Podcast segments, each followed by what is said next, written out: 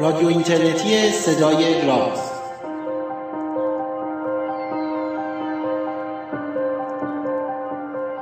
سلام. روز و روزگارتون خوب و خوش و فرخنده و شاداب. در هفته های پایانی یا به عبارتی در روزهای پایانی فروردین ماه هستیم. یه یک هفته هفتش روزی تاخیر داریم از همین شروع سال اما برنامه خوب و جذابی رو براتون مهیا کردیم. این برنامه 18 همین برنامه از مجموعه برنامه های رادیو اینترنتی صدای راز هستش که من پژمان نوروزی و پوریا نازمی از تهران و مونترال از دو سوی اقیانوس برایتون مهیا کردیم و البته توی این برنامه 18 هم مهمان دیگری داریم. ما سه نفر من پوریا و شاهین جعفرزاده. از قدیم با هم کارهای زیادی رو انجام دادیم. قواعد و روال های عجیب غریبی هم برای کار داشتیم. توی این برنامه مهمون ما دکتر شاهین جعفرزاده یکی از اختر فیزیکدانان با گرایش خورشید یا تخصص خورشید هستش که بیرون از ایران مشغول فعالیت هستش. این برنامه ما درباره خورشید تنها ستاره آسمان روز ما هستش.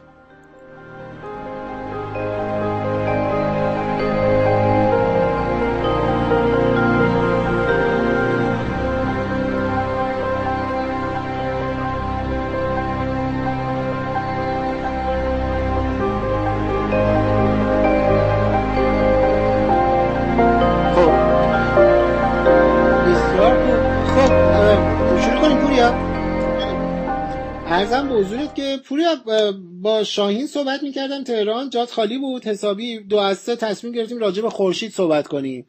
البته پور چیز شاهین از به طور غیر حضوری از آقای دکتر عجب شیرزاده هم اجازه گرفت که راجع به خورشید صحبت کنیم. وقتی موضوع خورشیده باید حتما چیز کنید حق استادی رو به جا بیاریم. دقیقاً دقیقاً. ارزم حضورت که جات به حال خیلی خالی بودش. یه روز بارونی خوب توی کافه نشستیم و خلاصه کلی گپ زدیم از در و دیوار میل شاهین این برنامه‌هاش هماهنگ نمی‌کنه. قرار بود با هم بیایم یه هفته فاصله افتاد عجب خلاصه که اینجوریه. ارزم به حضورت که پوریا تو تو زمینه تاریخ و اینا به حال می‌دونم که علاقمندی یا همه هم می‌دونیم و اینا. راجب خورشید مرور علمیش از کی تو تو ذهنت داری که شروع شده؟ به جز اینی که نمی‌دونم مصری ها خورشید رو دوست داشتن تمام دنیا هم دوست دارند و اینا.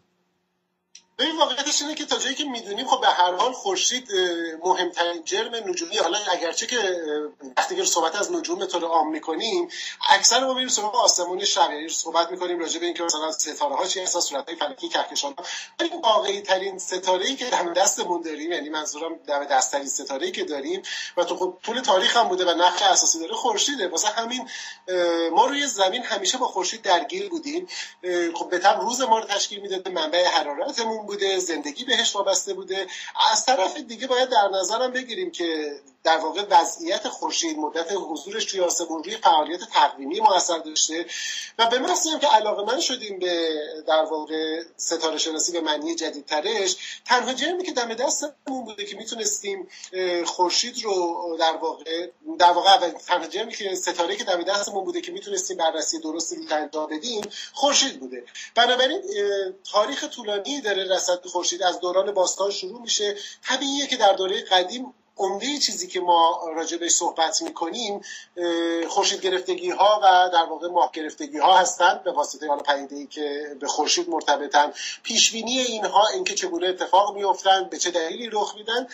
اما مسئله سر که تو دوره جدیدتر در واقع از قرن 18 و 19 هم دید علمیتری رو سعی می‌کنیم به خورشید داشته باشیم و تغییرات جدی به وجود اومدش در دید باب خورشید. با وجود اینکه خورشید دم دست ماست ولی بررسی دقیقی که از خورشید داریم می‌کنیم تاریخ خیلی قدیمی نداره. یعنی اگه شما به سیر تحولات ایده های نگاه بکنی می‌بینی که اون چیزی که مثلا ما قرن 19 هم می‌دونستیم خیلی متفاوت و خیلی الان به زبون الان خیلی پرت نسبت به چیزی که الان می‌دونیم. اگه آره. الان چیز خاصی بدونیم.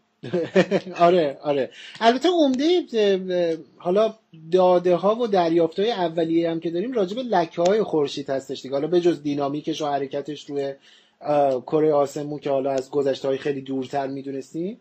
ولی خورشید شناسیمون عمدتا به رصد لکه ها وابسته میشه.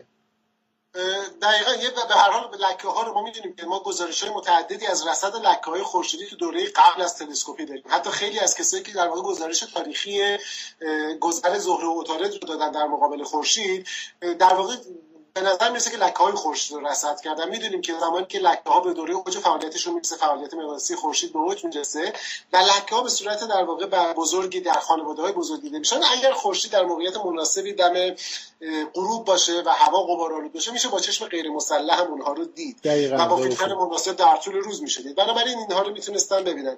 ولی بعضی از نظریه های تاریخی راجع به خورشید اصلا شگفت انگیزه مثلا فرض قرن 19 هم آدمی مثل هرشل فکر میکردش که روی سطح خورشید یه لایه داغ وجود داره و زیرش یه لایه خیلی آرومی وجود داره که حتی ممکنه حیات وجود داشته یعنی معتقد بود که زیر سطح خورشید حیات وجود داره. درسته. آره آره. و آخر عمرش هم کوتاه نیومد از این قضیه. یعنی واقعا مطمئن بود که این داستان داشت. یکی از سوالای مهمی که حالا غیر از رصد خورشید که لکه بود اینه که خورشید از چجوری داره میسوزه و انرژیش از کجا داره میاره ایده های متعددی مطرح شده بود که مثلا فرض کنید که تحت فشار گرانشیش داره حرارت تولید می‌کنه یا اینکه مثلا فرض کنید که یه نوع اتفاقی مثل سوخت فسیلی داره اونجا اتفاق میفته و داره مثلا فرض کنید مثل کربن میسوزونه. زغال سنگ داره میسوزونه که خب هیچ کدوم از اینها روایت درستی نبود با محاسبه زمانی می‌شد بهش رسید. ارزم بزرگت که راجب ساختار خورشید تو چیزی داری؟ یعنی دیتایی داری که از کی راجب ساختار خورشید اطلاعات دقیق تری داریم اولین باری که فکر کنم که ما ساختار خورشید به طور جدی تونستیم بررسی بکنیم زمانی بود که با یه مسئله در واقع فیزیکی روی مواجه شدیم. یعنی کاری که فرانهوفر کرد و بعد از اون سال 1859 1860 ما واقعیت در واقع خطوط طیفی رو طیف رو در واقع متوجه شدیم. زمانی که فهمیدیم که در واقع اجسام فروزان از خودشون در واقع طیف پیوسته رو تابش می‌کنن و بعد عناصر مختلف دارای خطوط تابشی و اگر در مقابل یک جسم تاریک قرار بگیرن در برابر تابش مطلق قرار بگیرن خطوط جذبی منحصر به فردی رو تو در واقع به وجود میارن روی طیف با بررسی که روی طیف خورشید انجام شد کم کم تونستیم که وارد خورشید بشیم. اندکی اطلاعات به دست بیاریم اینکه خورشید از چی ساخته شده. خورشید چگونه به وجود اومده؟ در واقع ترکیبش چی هستش؟ متوجه وجود هیدروژن و هلیوم در خورشید شدیم متوجه بقیه عناصر شدیم. و بعد از اون بودش که در واقع تئوری هایی در رابطه با پیدایی اینکه چگونه خورشید داره میسوزه و به خصوص فرایند همجوشی هستی که تو هستی خورشید داره اتفاق میفته به وجود اومد. توی بعد از این داستان بود که کم کم ما شروع کردیم به بررسی دقیقتر خورشید. خورشید هم مثل خیلی از چیزهای دیگه که ما بررسی کردیم واقعیتش اینه که اطلاعات دقیق اون به عصر فضا برمیگرده. یعنی درسته که ما لکه ها رو می‌دونستیم درسته که ما می‌دونستیم که اتفاق فعالیت مقناطیسی داره. اما زمانی که تونستیم کاوشگرایی رو بفرستیم که تو فضا بررسی دقیق بکنن داده های ما خب خیلی داده های چشمگیرتری شد. نکته جالب اینه که ما هنوزم خیلی چیزا راجع به خورشید نمی‌دونیم. یعنی خورشید نزدیکترین ستاره به ماست. خورشید کلید فهم ما از ستاره های دیگه تو عالمه و در واقع تنها جایی که ما می‌تونیم یه ستاره رو دم دست بررسی دقیق بکنیم و هنوز خیلی از معماهای خورشید نمی‌دونیم. در واقع چیزی که الان می‌دونیم نکته جالب اینه از چیزی که مثلا 50 سال پیش فکر می‌کرد می‌دونیم کمتره. آره چون به عبارتی سوالامون خیلی بزرگتر و عظیمتر شده. دقیقا و از اون طرف فهمیدیم خیلی از چیزی که قبلا فکر می‌کردیم اشتباه در اومده حتی اشتباه در اومده. آره آره. این این وسط توی این رصد کردن ها و کسب اطلاعات حالا الان چون گفتی که راجب تیپ و اینا باز یه گوشه چشمی هم به همین سال 2015 داریم دیگه سال نور. یعنی اینی که ما چقدر این تیف کمکمون کرده یعنی بخش بزرگی از دانایی هایی که ما راجع به دنیا داریم واقعا فقط به واسطه این اتفاق تیف و تیف نگاری و تحلیل تیف ها هستش که داره به دست میادش. و خب این خیلی ارزشمنده واقعا خیلی ارزشمنده. دقیقا یعنی ما معمولا متوجه نمیشیم که وقتی داریم راجع از نور صحبت می‌کنیم خیلی فکر می‌کنیم که مثلا فقط همین بحث تماشای اطرافمونه این که کمک واقعیتش که تمام اون چیزی که ما از دنیا می‌دونیم غیر از معادلات ریاضی و در واقع ساختارهای ریاضی که طراحیش می‌کنیم تمام اطلاعات واقعی رو ما از نور می‌گیریم. حالا با کمک طیف سنجی یا با کمک فوتومتری اون چیزی که ما از ستاره ها می‌دونیم و چیز همه چی با کمک نور داره اتفاق میفته و خب این کمتر بهش توجه شده. حالا امیدواریم که این سال در واقع بهانه‌ای بشه که بیشتر ما راجع به نور تاریخ نور و ارزشی که نور داره و البته خطراتی که اووردوز شدن نور ایجاد می‌کنه دقیقاً. صحبت آره آره واقعا همینطوره. خب این چیز این من, من مثلا توی کلاس هایی که حالا توی رصدخونه داشتیم این ور ور قاعدتا تو هم این تجربه رو داری. معمولا این گونه است که وقتی ما راجع به رصد صحبت می‌کنیم و راجع به نمی‌دونم آسمون و اینها بلا فاصله به آسمون شب فکر می‌کنیم. حالا شاید یه بخشش هم تاثیر سیاوشه که هی برنامه آسمان شب رو می‌سازه و اینها. ولی واقعا یه بخش مهمی از رصدها یا آموزش هایی که ما توی کارهای آموزشیمون با بچه ها کار می‌کنیم و بهشون میگیم همین رصد خورشیده. یعنی انقدر دیگه بنده خدا رو مثلا خیلی ها فکر می‌کنن که نجوم یعنی فقط شب. در حالی که خب یه بخش خیلی مهمش روز هستش به واسطه بررسی که رو خورشید می‌خوایم بکنیم. البته این شاید حالا من فکر می‌کنم یه بخش بزرگ از اهمیت رصد کردن و دیتا گرفتن از خورشید باز به خاطر اینی که ما بتونیم ستاره های دیگر رو الگوش الگوی دم دستش رو داریم و ببینیم. رصد کنیمش. دقیقا نمی‌تونه یعنی ما در بهترین شرایط حداقل تو حوزه آماتوری داریم صحبت می‌کنیم.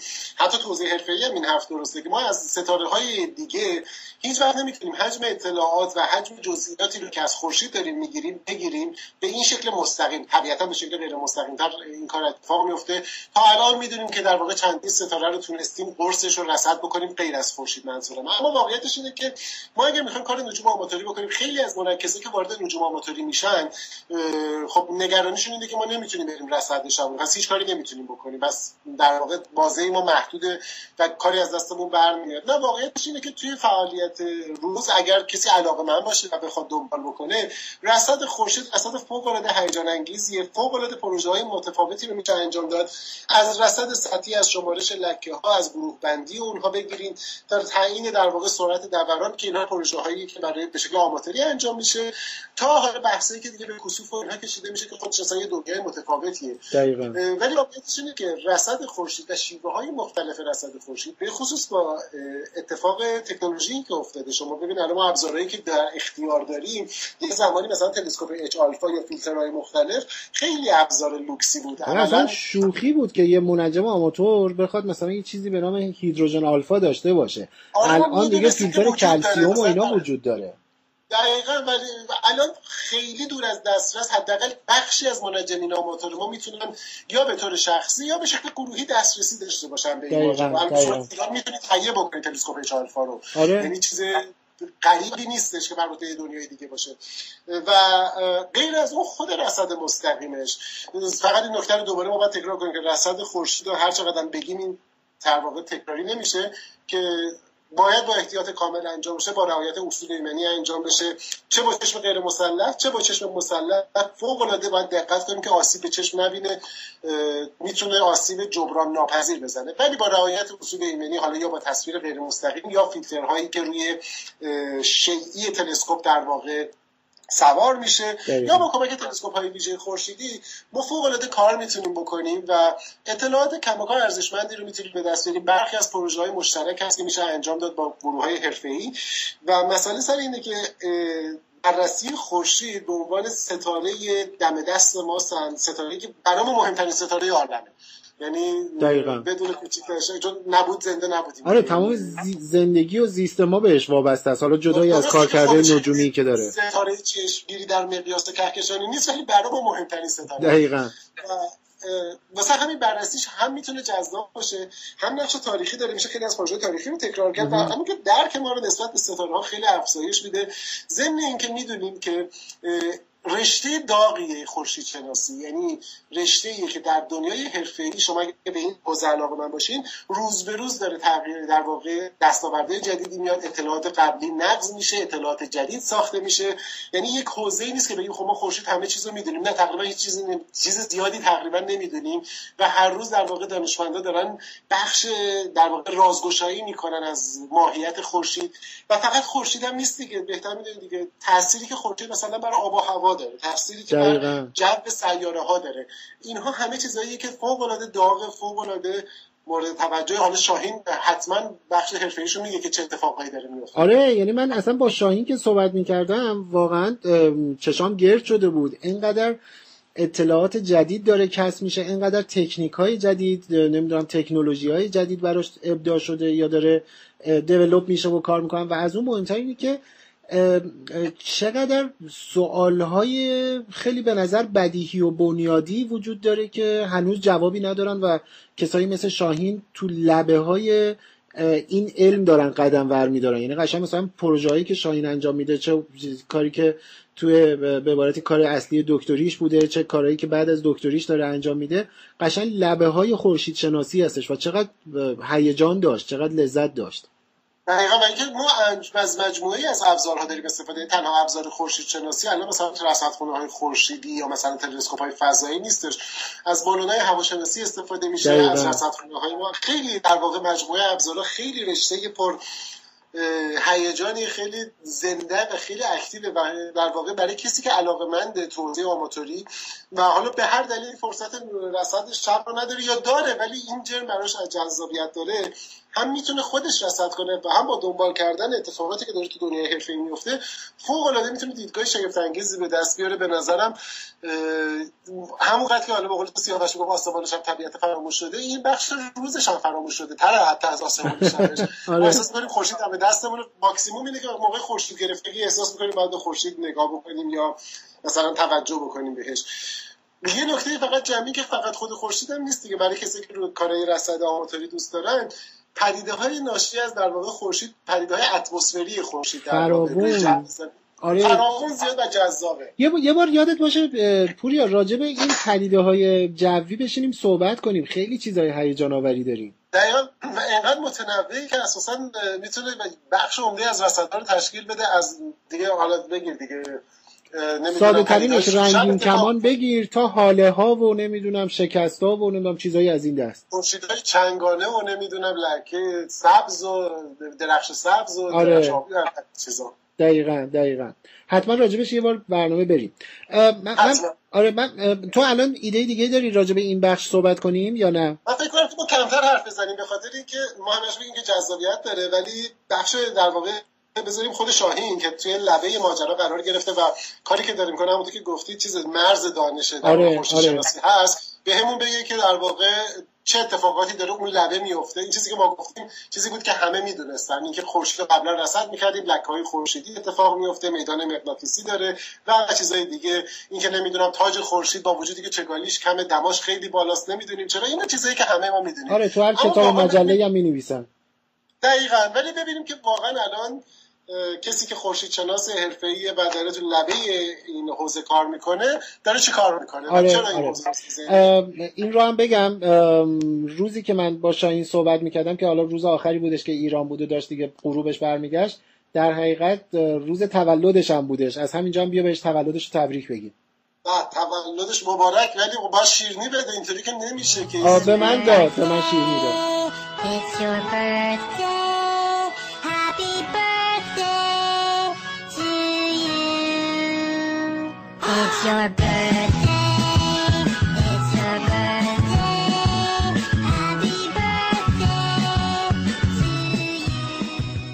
تولد شاهین آها راست دیروز بود.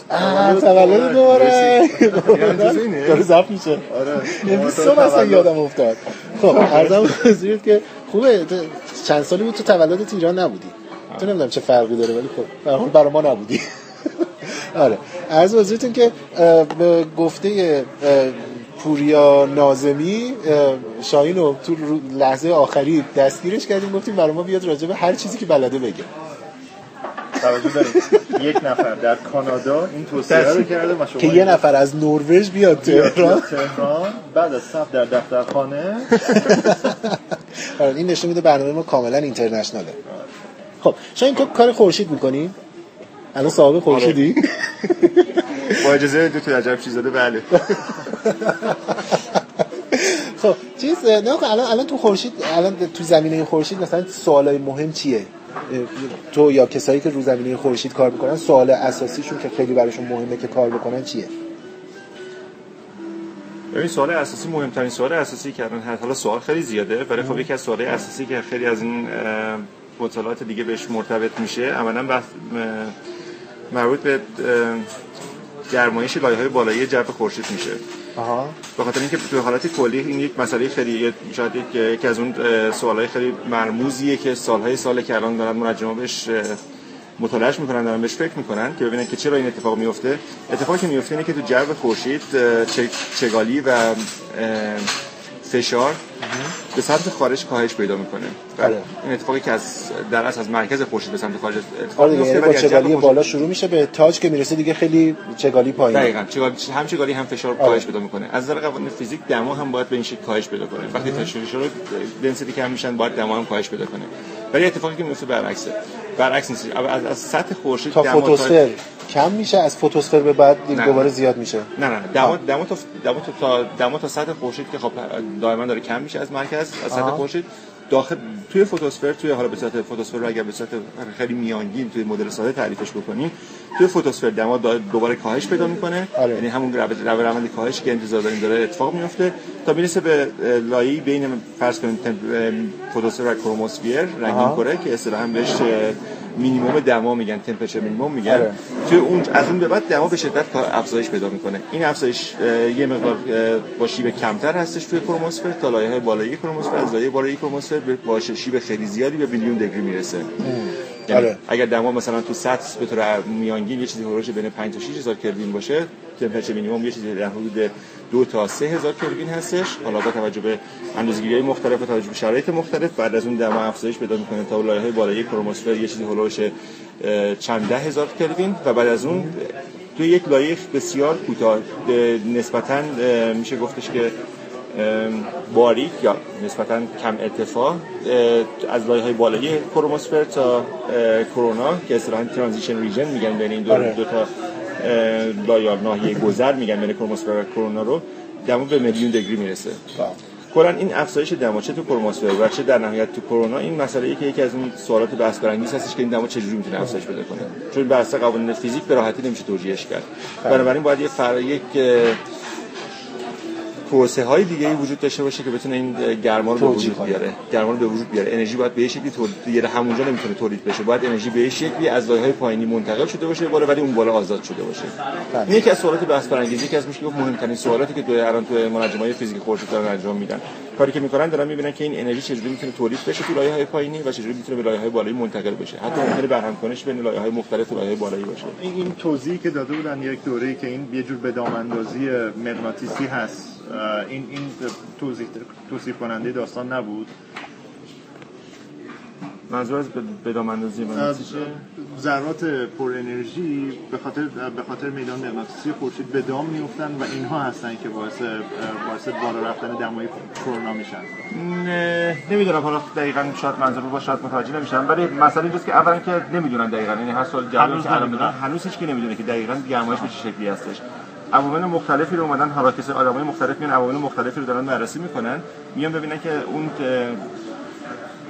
کانتریبیوشنشون اون میزان اثرگذاری میزان اثرگذاریشون مثلا مشارکتشون این تو این پروسه های مختلف تو این پدیده چقدر هست حالا مثلا یک میدان مغناطیسی مثلا نقش خیلی مسلم نقش خیلی اساسی داره. حالا اگه مطلق نباشه که اینو کسی به طور مشخص الان نمی‌تونه بگه.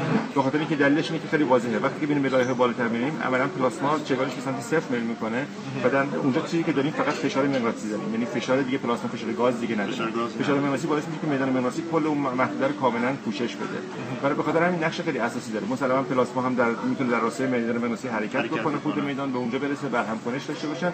ولی حالا اینکه به چه شکلی هست و چه چه نقشی تو اون آزادسازی انرژی دارن این یه سواله. آدما به شکل مختلفی دارن اینو بررسیش می‌کنن. حالا کاری که خود من مثلا به طور مشخص مثلا فرضاً درگیر هستم توی حالا گروهایی که دارن انجام میدن روی به طور مشخص داریم روی ناحیه‌های اصل به اصطلاح غیر فعال خورشید نگاه می‌کنیم های آروم خورشید نگاه می‌کنیم. چون روی سطح خورشید وقتی که نگاه می‌کنیم میدان مغناطیسی روی سطح که حالا چگالی چگالی گاز هم خیلی زیاد هستش نسبت چگالی مغناطیسی اونجاها خیلی از جاها داریم که میدان مغناطیسی خیلی متراکم هستش خیلی تراکم بسیار بیشتری داره مثل مثلا و تو ناحیه خیلی بزرگتر مثل لکه‌های خورشیدی سانسپات داریم یا حالا یا نواحی مختلف مغناطیسی اصطلاحا سطح خورشید داریم بعضی از نواحی مغناطیسی بعضی از نواحی سطح خورشید که ناحیه خیلی بزرگی از سطح خورشید رو فرا گرفته اصطلاحا بهش ناحیه آرام میگن چون نمی‌تونن این آره. لکه‌های بزرگ خورشیدی مغناطیسی خورشیدی رو ببینن اونجا ولی در اصل تلسکوپ های فضایی تلسکوپ های حتی زمین تلسکوپ های بزرگ تو چند سال اخیر شاید میشه گفتش کمتر از 10 سال اخیر پیدا کردن که توی این نواحی هم میدان های مغناطیسی خیلی قوی داریم. که این قدرت میدان های مغناطیسی توی این نواحی کمتر از میدان های مغناطیسی مثل لک های خورشیدی نیست. تنها تفاوتشون روی اندازه شونه یعنی اینا خیلی متراکم هستن خیلی این, این مناطق آرامتری که داری میگی منظور جاهاییه که مثلا به قطب خورشید نزدیکتره نه یا نه, نه؟ هر جای دیگه باشه. می‌تونه تو هر جای خورشید باشه. بله. تمام جاهایی هستش که لکه خورشیدی یا اون نواحی مغناطیسی خورشیدی رو نداریم. آره. حالا نواحی خورشیدی می‌تونه به اصطلاح لکه خورشید سانسپات میگن یا پول هستش که یه چیزی هستش که مثل سانسپات لکه است ولی به صورت اون لک سایه و نیم سایه رو نداره. درست. یا مثلا پلاژ هستش یا این نواحی مغناطیسی هستن. غیر از این نواحی نواحی که به ظاهر تو لو رزولوشن وقتی رزولوشن قدرت تفکیک پایین تری داریم اونا رو به شکل فقط به صورت گرانیول می‌بینیم. یعنی می‌بینیم مثلا آره. دانه های خورشیدی گرانیول هستن دقیقا. که وجود داره و هیچ ناحیه مغناطیسی خاصی نمی‌بینیم. حالا چیزی که توجیه کننده یا نشان دهنده مثلا میدان مغناطیسی باشه. در صورتی که این چنین نیستش. بین این گرانیولا بین این دانه های خورشیدی هم نواحی هستن که معمولا به طور مثال به صورت اونایی که خیلی متراکم تر هستن در حد کیلوگاز هستن که از اوردر همون سانسپات هستش لکه های خورشیدی هستش اونا به صورت مثلا فرزند اصطلاحا بهش دانه های روشن میگن برایت پوینت میگن مگنتیک برایت پوینت میگن تو فوتوسفر چون مگنتیک برایت پوینت تو لایه های بالاتر هم دیده میشه الزاما مغناطیسی نیستن یا به شکل مختلفی هستن.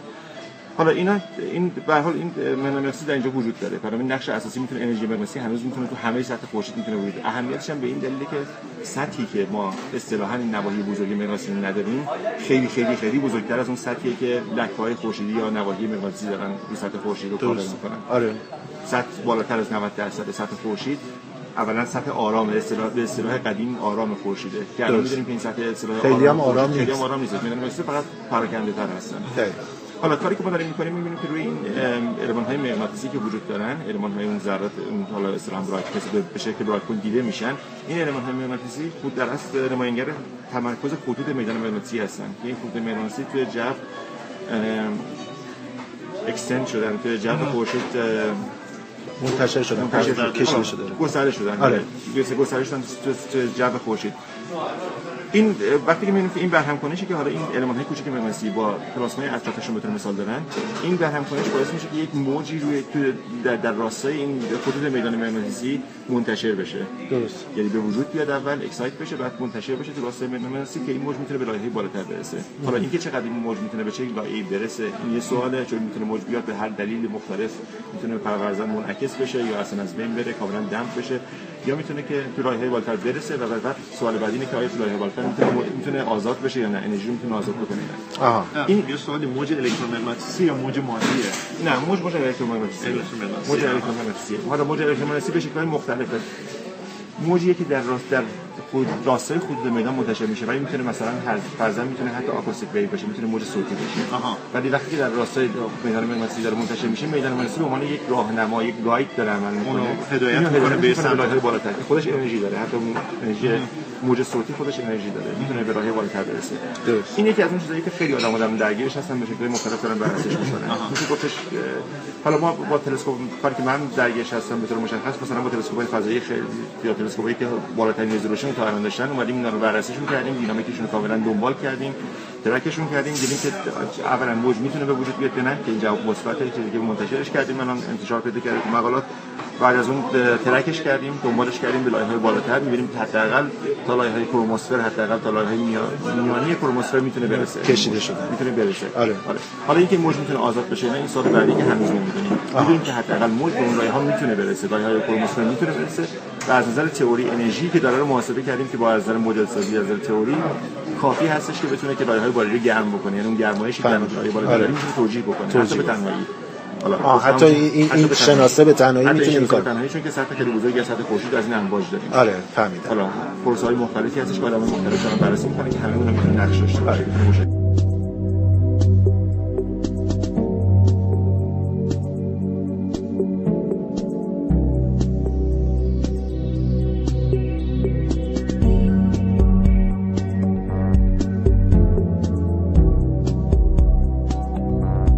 بعد ببین الان برای این کارهایی که شما انجام می‌دید خب یه زمانی عمدتا با همین تلسکوپ های زمینی و نمی‌دونم این برجای خورشیدی و اینا این کارا الان تکنیک ها یا ابزارهای خیلی ویژه تری ابداع شده یا اختراع شده برای این کارا؟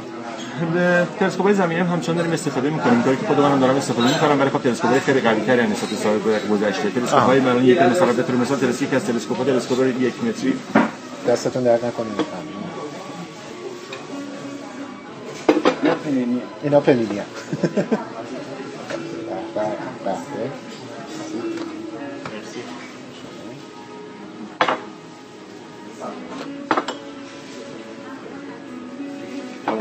همشون می‌خوام بزنین اینجا. یواش یواش دیگه میریزه. تو هم غذا نداری شما که دارین حرف می‌زنین. ببینم اینو باید نباید می‌زد پایین از اول زده پایین. خب داشتی می‌گفتی که رزولوشنشون اینا بهتر شده نمی‌دونم کیفیت ها عوض شده آره؟ یکی که تلسکوپ خب مسلما تلسکوپ زمینی هم الان تغییر کرده. نسل دست جدید نسل بزرگ تلسکوپ های خورشیدی الان چند سالی هستش که راه افتاده. یعنی تلسکوپ هایی رو داریم. الان شاید میشه گفت که بهترین تلسکوپ های رزولوشنی که داریم رزولوشن بالایی که داریم تلسکوپ یک متری اساسی هستش رو لاپالما جزایر قناری که یکی از میشه گفت بالاترین تلسکوپ بهترین تلسکوپی که در حال حاضر داره کار می‌کنه. تلسکوپ بزرگتر از اون هم الان توی چند سال اخیر تو همین دو سه سال اخیر ساخته شدن. یه تلسکوپ 1.5 متری توی تلسکوپ آمریکایی هستش تو Big Bear Big Bear آمریکا تو کالیفرنیا. یک تلسکوپ یک ممیز 52 که خیلی مهمه. اون 52 ش بخاطر اینکه بزرگترین تلسکوپ خورشیدی میشه بخاطر اون دو دهمش. تلسکوپ اروپایی هستش توی جزیره تنریفه. جزیره تنریفه توی جزیره قناری که کار شده. این تلسکوپ خیلی بزرگی هست. ولی تلسکوپ هنوز نتونستن که اون اندازه‌گیری های لازم رو انجام بدن به خاطر اینکه مرحله تستشون بیشتر هستن. تلسکوپ آمریکایی هنوز فقط به صورت imaging داره کار می‌کنه. اندازه‌گیری مثلا قطب سنجی رو نمی‌تونه انجام بده. ما نمی‌تونیم بدون منوسی به طور کامل اندازه‌گیری بکنیم هنوز. هنوز دارن تست می‌کنن. مشکلاتی وجود داره. تلسکوپی که توی جزیره تنریفه هستش تستای اولیه خیلی بهتر جواب داده ولی هنوز هم تو مرحله تستش قرار داره که من دو هفته دیگه اونجا رصد می‌کنم. آه رصدخونه. بعد از این تلسکوپ ها و رصدخونه هایی که به لایه های بالاتر جو میرن چی؟ این این این تلسکوپ خیلی می‌تونن کمک بکنن خیلی مزیت ها دارن ولی از اون طرف ممنونم. او این چقدر زیاده. کلا رفت فکر کنم. خب نه ازش می‌گیرم. ولی اتفاقی که میفته اینه که خب بخاطر اینکه لایه جو به خاطر جو اثر جو زمین آره. وقتی که بخوام روی ذرات المان های خیلی کوچیک بخوام بررسیشون بکنیم یا دینامیک خیلی سریع دارن خیلی دینامیک هستن یعنی خیلی rate خیلی زیادی دارن اونا خب مشکل جو خیلی مشکل اساسی هستش. غیر از اون مشکل یعنی همین تلاطم جوی و غبار و نمی‌دونم فلان اثر seeing اصطلاحا آره. این باعث میشه که ما با high resolution نتونیم رصد امکان رصد نداریم. حتی اون adaptive optic مون اجازه به ما نمیده که بتونیم رصد بکنیم. به خاطر اینکه باید در یه حد تلاطم در یه حدی باشه که بتونیم adaptive optics ای که یک دستگاهی هستش که بتونه تلاطم تا یه حدی موقع رصد خونسا می‌کنه تا یه حدی از بین می‌بره کم می‌کنه حداقل کامل نمی‌تونه از بین ببره سازگار بشه. اپتیک سازگار میگن تو فارسی. این موضوعی که این باید این تلاطم باید در یه اندازه خاصی باشه. اگر از یه حدی بیشتر باشه اون نمی‌تونه عمل بکنه نمی‌تونه کار بکنه. به خاطر همین عملا با تلسکوپ های زمینی ما خیلی خیلی خوششانس باشیم. شاید به طور مت... به طور پیوسته یک ساعت دو ساعت بتونیم رصد بکنیم. آها. نمی‌تونیم خیلی مدت طولانی رصد بکنیم. که خب خیلی می‌تونه مهم باشه برای به طور مثال دنبال کردن همین امواج که تولید میشن و وقتی بخوام لایه بالاتر برسن نیاز داریم که زمان خیلی طولانی داشته باشیم. غیر از اینکه روی قدرت تفکیک و چیزای دیگه هم اثر می‌ذاره. ولی خب تلسکوپ فضایی خب این اثر رو ندارن. وقتی خارج از جو میرن آره اثر رو ندارن باعث میشه که اثر جو خنثی بشه کاملا ولی خب مشکلات خاص خودشون دارن. یکی اینکه خیلی خیلی گرون هستن. با اینکه تلسکوپ بزرگی رو بتونیم به لایه خارج جو بفرستیم. الان بهترین تلسکوپی که تا حالا تونسته تو این چند سال خیلی نتیجه خیلی خوب به اومده یک تلسکوپ نیم متری هستش به نام هینوده تلسکوپ فضایی هینوده. هینوده؟ هینوده. آه. یک تلسکوپ جا... اسم ژاپنی هستش. تلسکوپی هستش که البته با همکاری بین‌المللی بوده ولی خب از ژاپنی ها شروع کارش بوده و بیشترین support ش هینوده معنی sunrise هم هست. معنی طلوع خورشید که لغت ژاپنی هستش.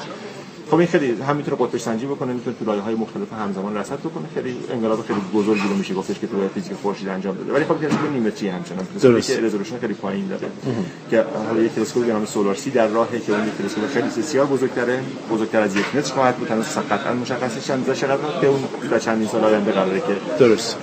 مورد استفاده قرار بگیره. ولی تلسکوپ های دیگه هم که داریم خب مثلا خب یه مشکل یه مشکلی که این تلسکوپ دارن که مثلا اندازه گرون بودنشون که نمی‌تونن تلسکوپ خیلی بزرگی رو بفرستن مشکل انتقال دیتا به زمین هستش.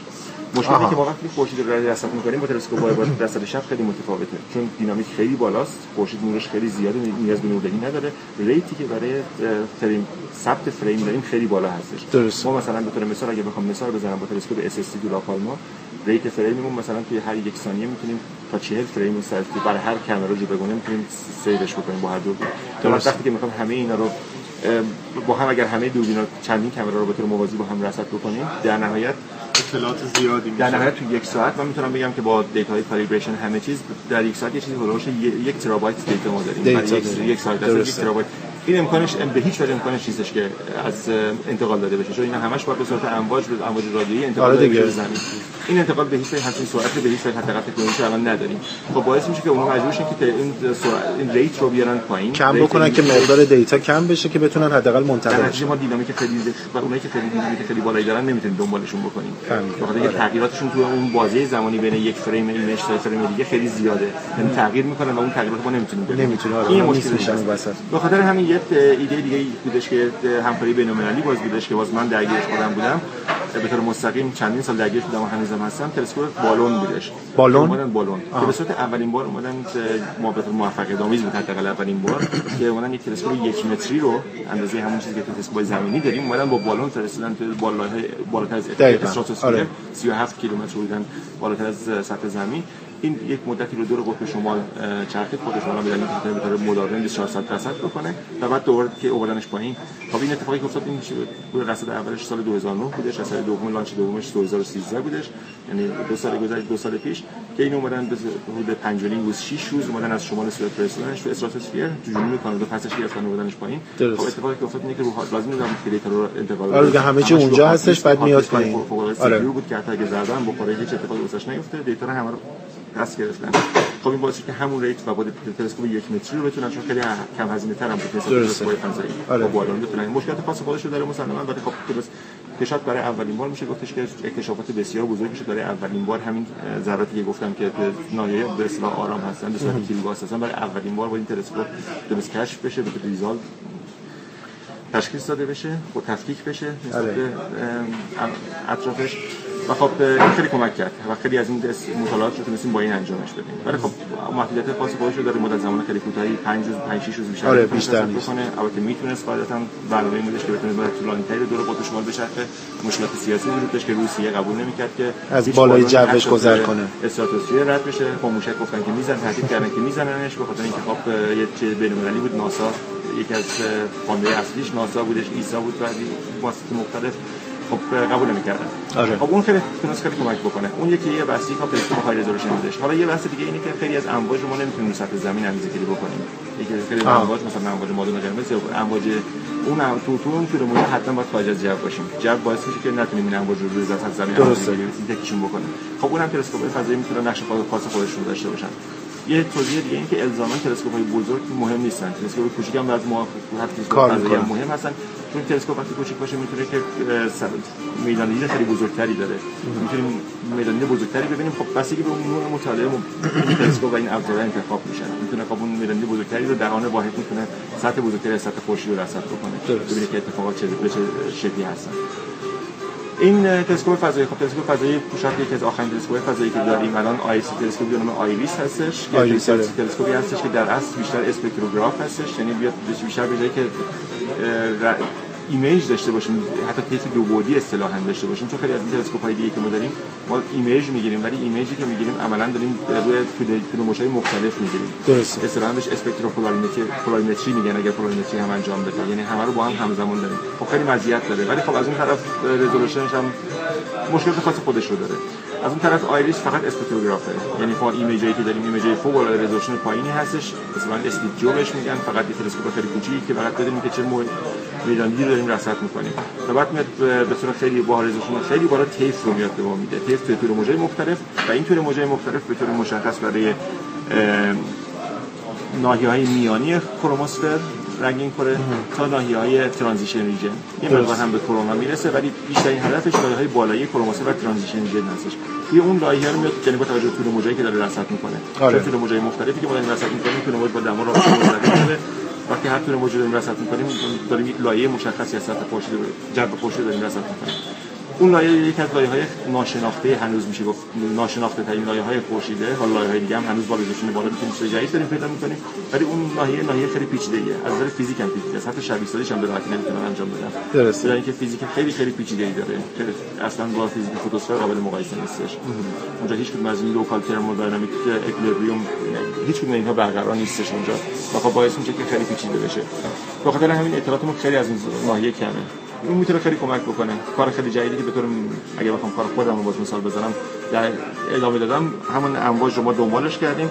اومدیم تا لایه های بالای کروموسفر با توجه به imaging تلسکوپ های دیگه که داریم. مثلا ما این تلسکوپ در همزمان انجام دادیم با SST تو لاپالما با Hinode تلسکوپ فضایی که حالا با resolution مختلف برای مختلف و IRIS.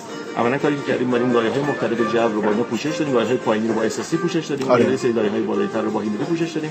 و با این همه اینا رو توی کاملا به صورت image ی که با هم هم خط شدن اومدیم المان رو موج دنبال کردیم به مثلا لایه بالایی کروماسفر رسیدیم. درسته. اونجا بعد می‌بینیم که روی طیف روی خط طیفی که تو همون پیکسل تو همون نوع منطقه‌ای که داریم دنبالش کردیم. ببینیم که تو اون اونجا انرژی آزاد میشه یا نه. که الان این چیز خیلی خیلی جدیدیه شاید اون ظرف دو سه هفته گذشته است که یه نش نشونه های خیلی مطمئنی از آزادسازی انرژی اونجا داریم. که این انرژی از پایین داره اینجوری منتقل میشه رو به بالا. حداقل لایه آزادسازی انرژی توی لایه های بالایی کروماسفیر درست. هنوز صحبتش می‌کنیم این همه اینا می‌تونه کمک بکنه دیگه. می‌تونه آره. همه یعنی حتی همزمان با هم حتی تک تک اینا شاید به تنهایی تو خیلی از پروژه ها تو خیلی از مطالعات می‌تونه کمک بکنه ولی هم مشترک وقتی هم همزمان آره دیگه. با هم استفاده می‌کنیم رصد می‌کنیم می‌تونه که خیلی اطلاعات, اطلاعات کامل. تر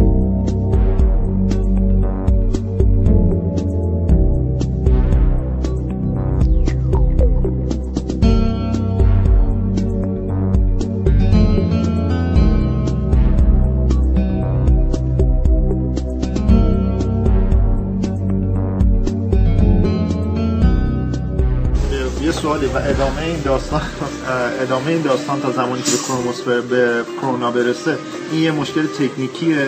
یعنی ما باید منتظر ابزار جدید باشیم یا باید دانش داستان رو توسعه بدیم؟ هر جفتش باید باشه ولی خب ابزارم باید هم با اطلاعاتمون باشه ولی ابزاری که رزولوشن بالا الان برای کرونا هنوز نداریم. نه. که بتونیم دنبال بکنیم. بعد مشکل مشکل مشکلات خاص خود تکنیکی خودش رو داره. همون ابزار نداریم بخاطر اینکه کرونا اصطلاحاً از نظر اپتیکی خیلی نازکه. اصطلاحاً من ترجمه لغوی لغوی سعی می‌کنم ترجمه لغوی بکنم از کلمات لاتین. ولی اتفاقی که میفته باعث میشه که وقتی که مدل می‌خوام حتی مثلا می‌دانم مغناطیسی خیلی سعی کردن تو کرونا اندازه گیری بکنن. ولی وقتی می‌خوان اندازه گیری کنن نمی‌دونن دقیقاً کدوم سطح دارن می‌بینن. چون نازکه. آره. خیلی خیلی تین هستش خیلی نازکه. این ما نمی‌دونیم که این این اطلاعات که داریم از کدوم سطح داره میاد؟ از ترانزیشن میاد لو کرونا میاد یا بالاتر میاد از کدوم ارتفاع این اطلاعات رو دقیق نمی‌تونیم داشته باشیم. به خاطر همین خیلی پیچیده تره. خیلی خیلی پیچیده است. خب خیلی از افراد نمیشه گفت خب اصلا دلش نکردن. خیلی از افراد دارن رو کرونا کار می‌کنن. ولی اطلاعاتشون خیلی خیلی کلی تره. خیلی نمی‌تونن جزئیات وارد بشن ببینن که دقیقاً به چه شکلی هست. بیشتر یه شبیه سازی میشه گفتش که یه نتایجی تو قسمت داریم. این مهمترین معمای خورشید در حال حاضره الان. میشه گفت مهمترین معما فکر کنم می‌تونم بگم که مهمترین معماست. مثلا گرمایش جو خورشید یکی از مهمترین معماهای و آیا حل این معما می‌تونه کمک بکنه که ما ستاره دیگر رو بشناسیم؟ اصلا قطعا می‌تونه کمک بکنه. اما آیا سوالی اونور هستش که الان منتظر جواب این سوال کرونا خورشید باشه؟ صد درصد. به خاطر اینکه ما اگر خورشید نشناسیم نمی‌تونیم بدونیم که تحول ستاره دقیقاً چه جوری هستش. تحول ستاره هیچ اطلاعاتی در موردش آره نداریم. یه الگوی دم دستیه برای بقیه ستاره ها خیلی دقیقی آره. ما اگر تحول ستاره نداریم نمی‌دونیم. تمام این تحول تمام این داستانایی که در مورد ستاره ها داریم و الان داریم بیشتر مدل سازیه بیشتر به تیم نظر تئوری و مدل هستش. به خاطر اینکه تعداد ستاره خیلی کمی هستن که حتی می‌تونیم جوشون رو ریزالو بکنیم تفکیک بکنیم ولی تازه جوشون تفکیک کنیم نه مثل خورشید. یعنی یه چیز خیلی کلی داره آره دیگه. خاطر همین نمی‌دونیم که اصلا به چه شکلی دارن تحول پیدا می‌کنن چه جوری تحول تحولشون خیلی تاثیر داره که حتی این فرزن بادهای کهکشانی یا بادهایی که بین میان ستاره که وجود میارن که می‌تونه خودشون نقش نقش خیلی مهمی حتی تشخیص ستاره جدید داشته باشه ما نمی‌دونیم به چه شکلی هستش. تغییراتش نمی‌دونیم. حتی یکی شاید یکی از معماهای دیگه که خورشید غیر از مسئله گرمایش داره که هنوز نمی‌دونیم دقیق حداقل دقیق نمی‌دونیم مسئله میدان مغناطیسی تولید میدان مغناطیسی و کلا انتشار میدان مغناطیسی دینامیکشه. اصلا هیچ اطلاعات جدی نداریم. ما فقط به طور مشخص آدما دیدن که مثلا یک دوره فعالیت خورشید وجود داره. مثلا 11 سال یا مثلا دو تا 11 دو تا پایه 11 ساله به طور میانگین وجود داشته باشه. ولی همیشه اینجوری نبوده. که تغییراتش خیلی زیاد سالهای سال بوده. چندین سال تا چندین سال مال مینیمم که اصلا تغییر خورشید فعال نبوده. و الان هم مثلا گاهن یه دفعه فعالیت خورشید میشه یا مثلا خیلی اون سالهایی که آرام هستش خیلی طولانی تر از 11 سال میشه. از الگوی معمولی پیروی پیروی نمی‌کنه. خب این هنوز یه مسئله که نمی‌دونن دقیقاً چجوری به وجود میاد. مثلا خورشید رو به طور مشخص میگن به صورت داینامو توی لایه های پایین همرفتی لایه پایین ترین لایه همرفتی خورشید. تو اونجا میگن به طور مشخص صورت general میاد به وجود میاد. در صورتی که الان نظریه های دیگه ای داریم. به طور رصد هم حتی تایید شده. فقط نظریه یا simulation نیستش که به صورت local dynamo داریم. که حتی روی سطح داره روی به صورت local داره میدن تولید میشه و حتی نقشش نشون دادن که خیلی مهمه. مهمه. یعنی حتی می‌تونه خیلی بخش عظیمی از میدان مغناطیسی به صورت local وجود که اون خیلی می‌تونه اصلا کل نظر این تمام نظریه ها رو عوض بکنه تمام دوره ها رو عوض بکنه. میدان مغناطیسی از بازیگر مهمه یه ستاره است. من میگم که قهوه‌مو یخ کرد. مرسی. آره. اونو روشن همجوری